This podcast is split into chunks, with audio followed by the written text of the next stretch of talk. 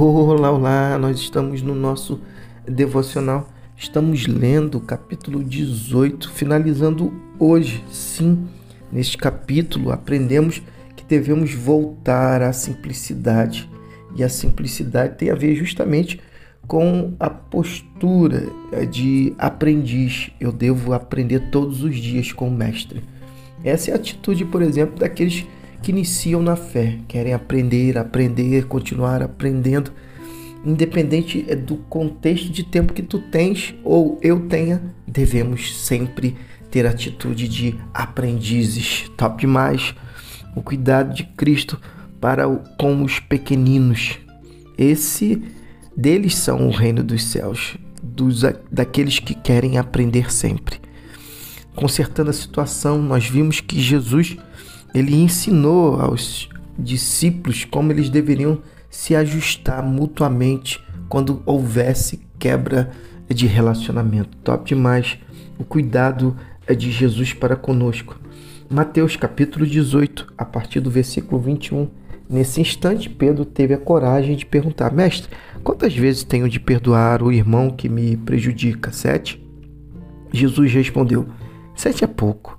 Tente 70 vezes 7. O reino de Deus é como um rei que decide acertar as contas com seus serviçais.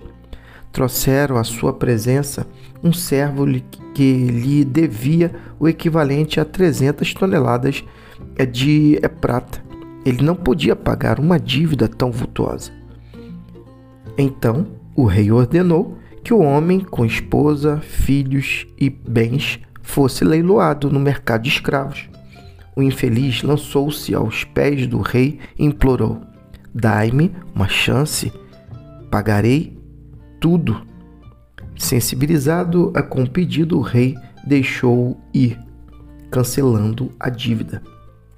O servo perdoado mal havia saído da sala quando se encontrou com um companheiro que lhe devia apenas 100 moedas de prata.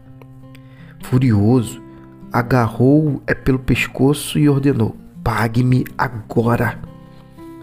O pobre homem lançou-se aos pés dele e implorou: dei-me uma chance e pagarei tudo. Dei-me uma chance e pagarei tudo. Mas o outro continuou irredutível. Mandou-o para a cadeia com ordem de ser solto só depois de pagar a dívida. Alguns servos que presenciaram a cena ficaram revoltados e relataram o fato ao rei. O rei mandou chamar o servo de volta e disse: você é mau caráter. Perdoei sua dívida quando você implorou por misericórdia.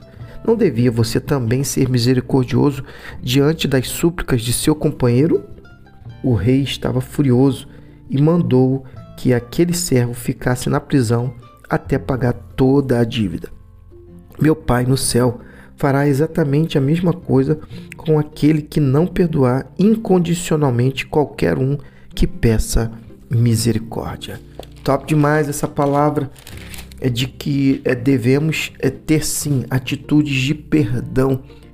E a atitude de perdão significa que você está cheio de misericórdia. Que a misericórdia de Deus seja o alimento das nossas almas, que possamos nos comportar como Ele quer que venhamos nos comportar, com misericórdia, e que Deus te abençoe.